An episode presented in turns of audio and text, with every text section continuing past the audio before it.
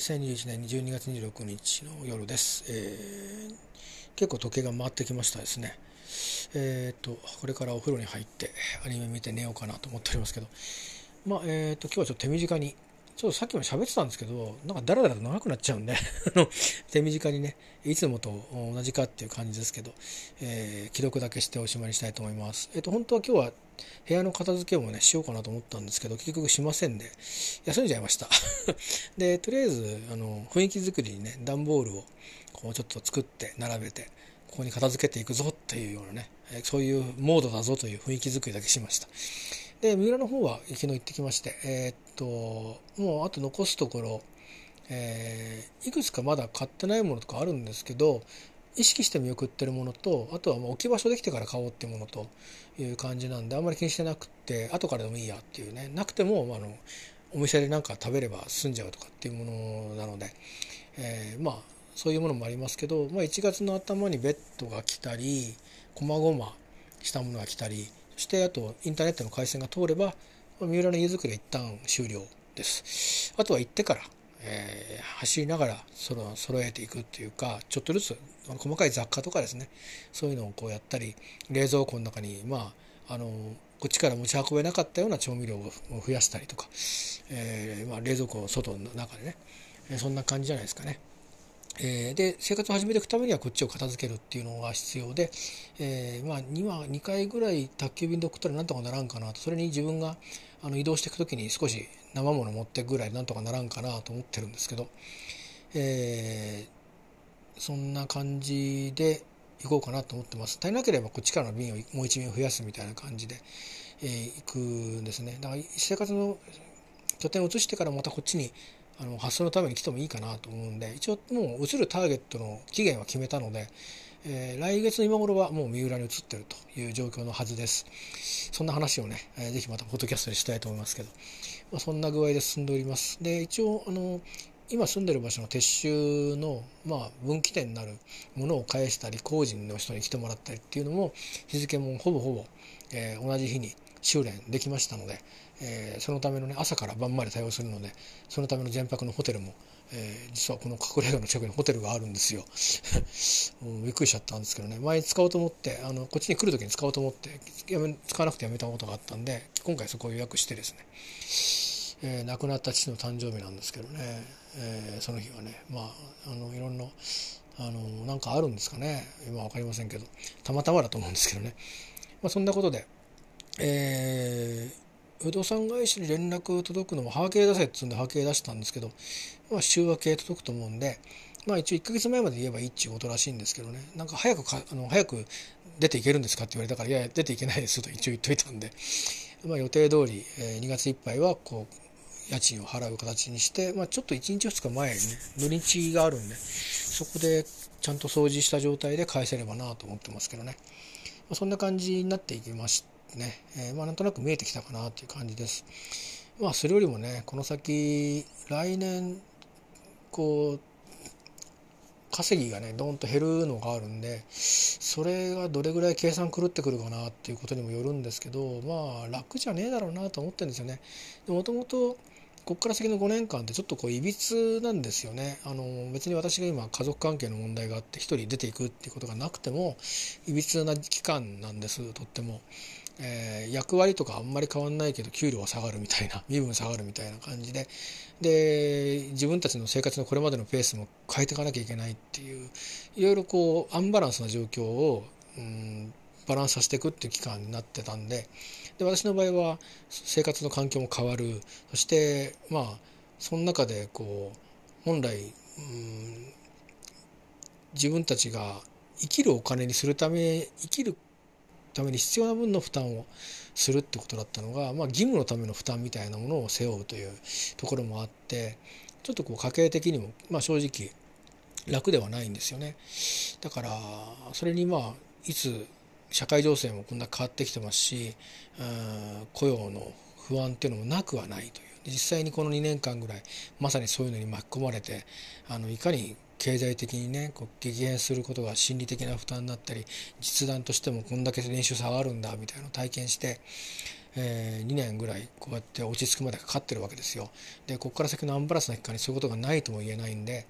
まあでもそれもあったからといってさもう今度はジダバダできないんでね受け入れるしかないんでまあだからこれからまず5年ですねその先の5年も楽じゃないんですよちっとも。また5年刻みで割とうんとちょっとずつ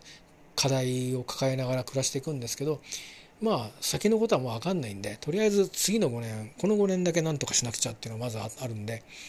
えー、その5年が経つと本当のいろんな家族の問題の整理も本当にあの着地最終的にできるような期間でもあったりしてでこの5年間っていうのがまあ何て言うのかなちょっとこう想定しなかった形の5年間にはなるんですがあちょっとね要注意の期間になるので、えー、まあそこをしっかり暮らしていくためにもね、まあ、三浦田での、えー、暮らしはとにかく馴染むということを第一義にしていくっていうことですね。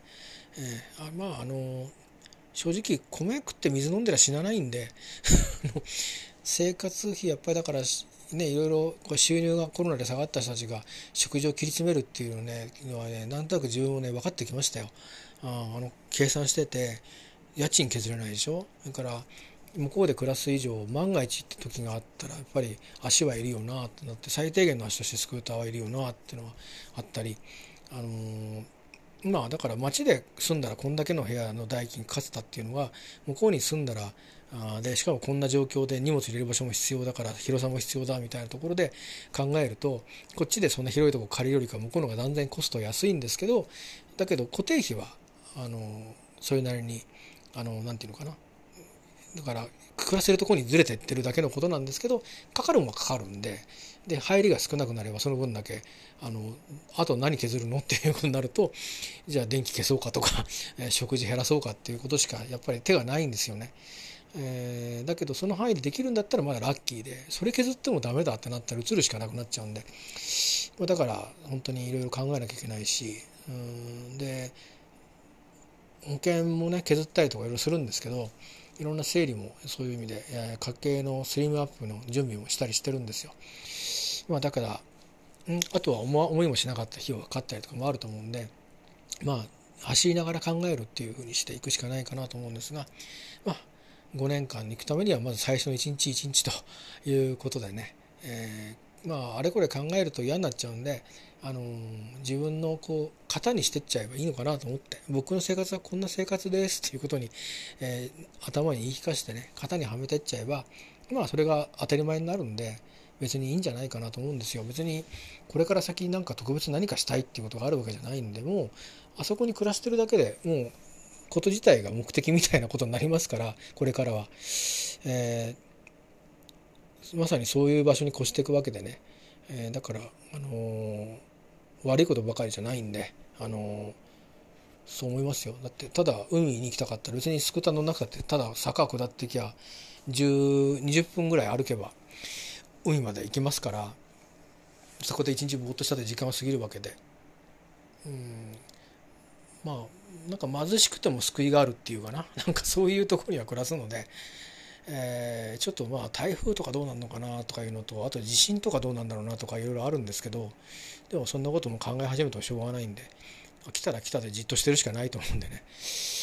えー、まあ、そんなふうなことを思っております。まあ、そういうことでとりあえず、えー、まあだいぶあのー、先々の不安っていうのは進んでいけば進んでいくほどまた立ち現れていくのでそれはまあ置いとくとするととりあえずまあ目下のところの転居撤収、まあ、この辺までは最初の足がかりが、えー、まあ、で